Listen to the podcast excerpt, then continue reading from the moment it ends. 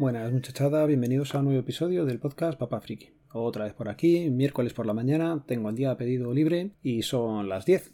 Ya he puesto 3 lavadoras, como he contado por Twitter. El truco es que son de programa corto, pero vamos, ya están puestas 3 lavadoras. He planchado y he recogido un poco la casa.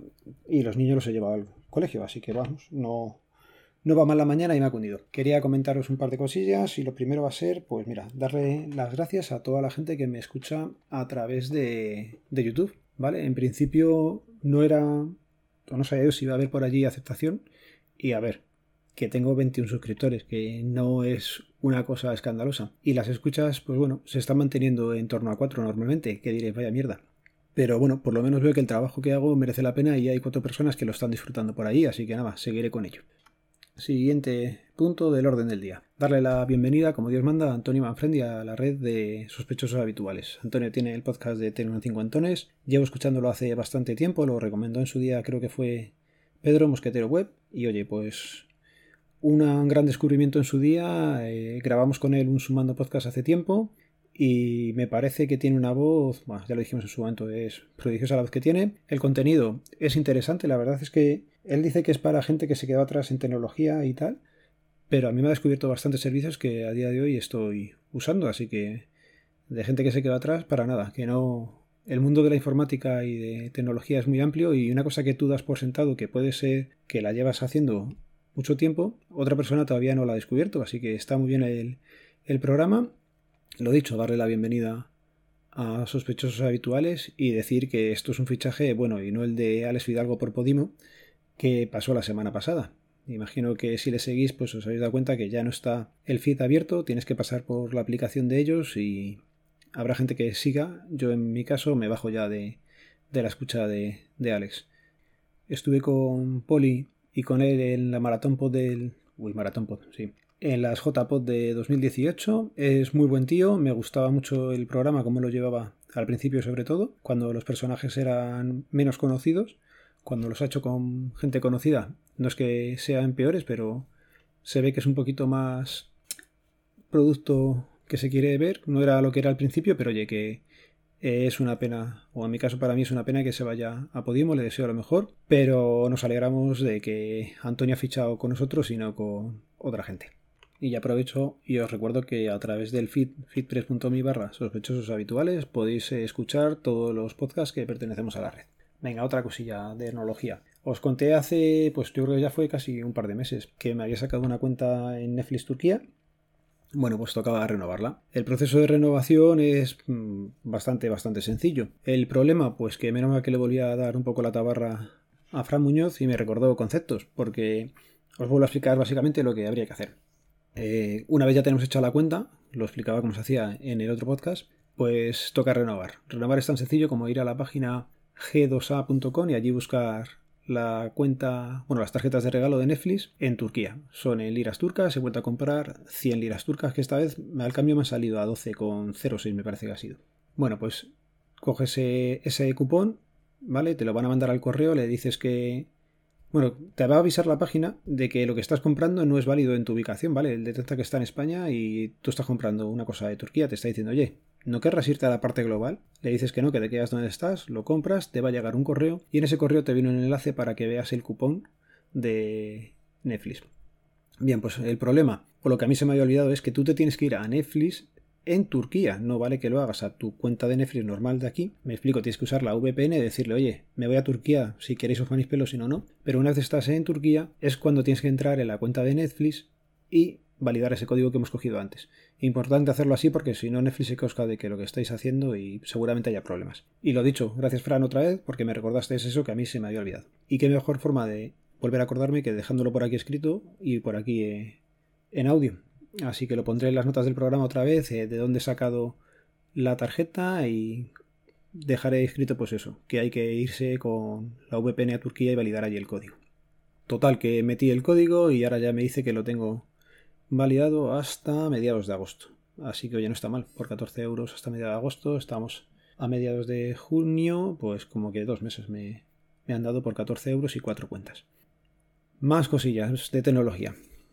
Durante estas semanas he estado en el grupo de Lenovo que dijo Juan Febles en uno de sus podcasts. La verdad es que hay muy buen ambiente y joder, te va picando el gusanillo, empiezas a mirar sin tener por qué por Wallapop y encontré un Lenovo T430 que estaba bastante bien y lo tenían relativamente muy cerca de mi casa. Así que yo en estas cosas que son compras, pero no son, a ver, son compulsivas porque realmente no te hace falta, pero son compulsivas medio meditadas, ¿vale? ¿Qué hago? Pues les pongo el favorito y los dejo ahí. De vez en cuando miro y me ha pasado que si la persona lo ha bajado de precio, pues también te notifica la aplicación. Con lo cual, pues este hombre en su momento lo tenía en 130, el portátil. Os cuento, tenía un SSD de 240 GB, 8 GB de RAM y tenía ya Windows 10 instalado. Estéticamente por fuera estaba bastante bien y ponía que la batería pues que tenía una capacidad media. Así que nada, oye, por 100 euros no me parece mala compra para cacharrear. ¿Lo necesito? Pues no, hay ordenadores en casa para todos los miembros de la familia y más gente. Podemos traer invitados y montar aquí una Euskal Party en casa casi.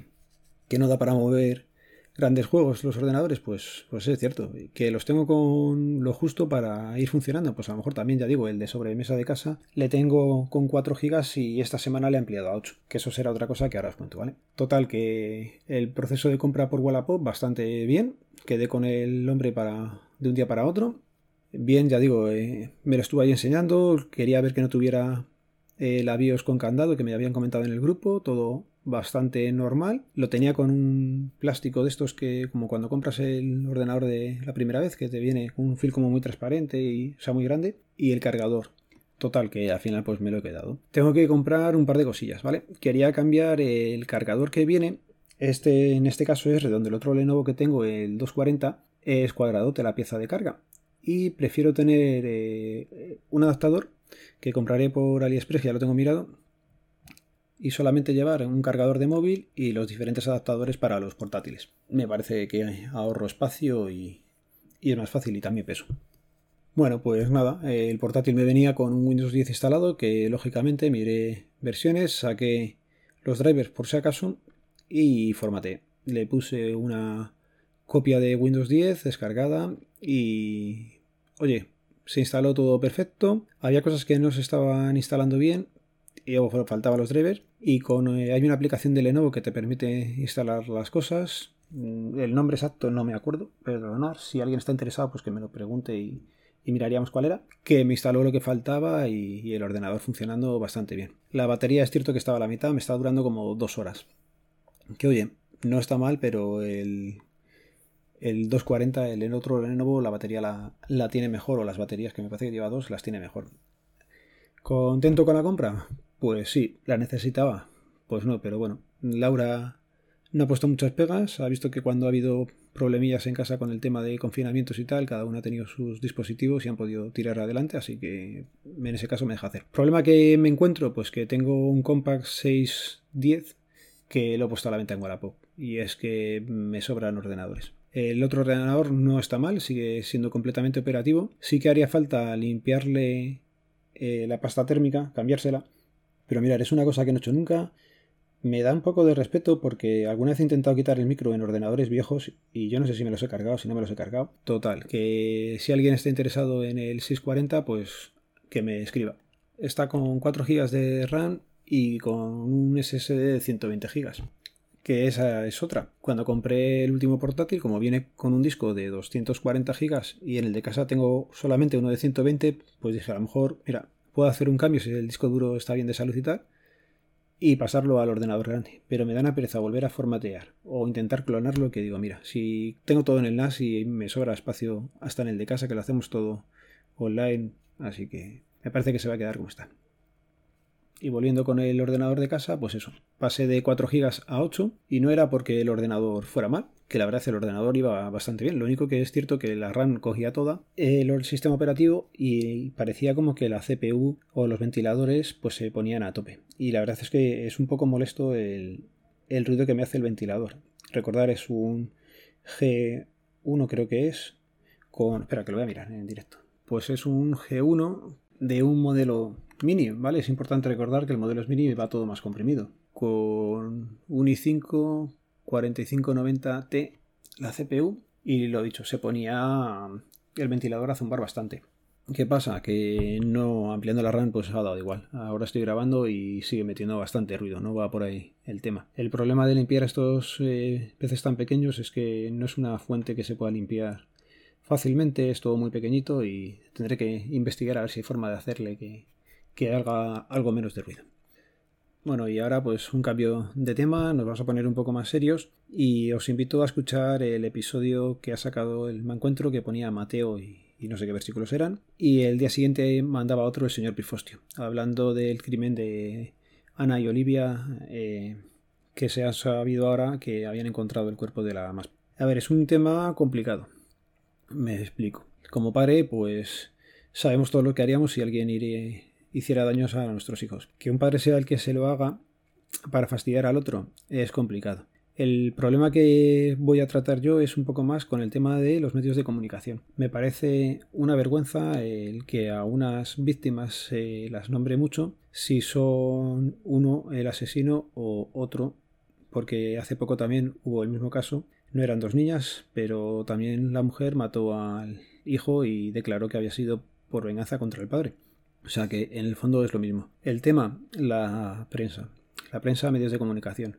Tratan el tema muy diferente y lo único que tendrían que hacer es limitarse a dar la noticia. El otro día, si escucháis a Ángel Martín en el noticiario por la mañana, el viernes creo que era 11, lo decía muy muy clarito, ¿vale? Ahora cuando vaya a terminar el programa yo os pondré el audio si no lo habéis escuchado, si no pues cuando ya me despida pues va a sonar el audio de Ángel Martín. Ya digo, no llega a 1 minuto y medio, es solamente lo del final, lo he traído porque merece la pena la reflexión. Total, que darle mucho ánimo a la familia de la madre, como no cabe otra cosa, darle también mucho ánimo a la familia del asesino, y es que tiene que ser complicado ver que una persona a la que tú has criado con las mejores de las intenciones acaba convirtiéndose en un asesino. Eso también tiene que ser complicado de gestionar. Entiendo que ningún padre educa a sus hijos para que sean asesinos, con lo cual no deben estar contentos con lo que han hecho y también deben de estar sufriendo bastante. Bueno, y tras esta breve reflexión os voy a dejar con las palabras de Ángel Martín que daba el otro día. No sin antes, pues recordaros que este podcast pertenece a la red de sospechosos habituales, que le volvemos a dar la bienvenida a Antonio Manfredi, y lo dicho, un saludo, nos vemos, nos leemos, nos escuchamos, adiós, y no os vayáis si queréis escuchar a Ángel. Y como he trabajado en la tele, el informativo de hoy quiero usarlo solo para una cosa, son niñas, ¿vale? Son niñas. No convirtáis esto en un campeonato por ver quién puede contar los detalles más sórdidos o consigue las fotos y los vídeos más emotivos para que su audiencia llore más que la del otro, ¿vale? No camufléis morbo bajo el rótulo de investigación o última hora. Y le pediría lo mismo a los periódicos digitales. Son niñas, ¿vale? No busquéis clickbait para meter una publi antes de ver el vídeo que hayáis montado y su puta madre. No hagáis eso, ¿vale? Si vais a tratar el tema, tratadlo siendo totalmente conscientes de que cada palabra, cada vídeo o cada imagen que decidáis que vais a usar, casi seguro va a ser un disparo al corazón de la familia que la acaba de perder. Poneos en su lugar y tratad el tema como si la cría que ya no está fuera la vuestra, ¿vale? El informativo de hoy es para eso. Ya está aquí el informativo. Ha quedado bastante tiempo, pero yo qué sé, tampoco pasa nada, porque tengamos 10 segundos para pensar, hostia. Os quiero mucho a hacer cosas.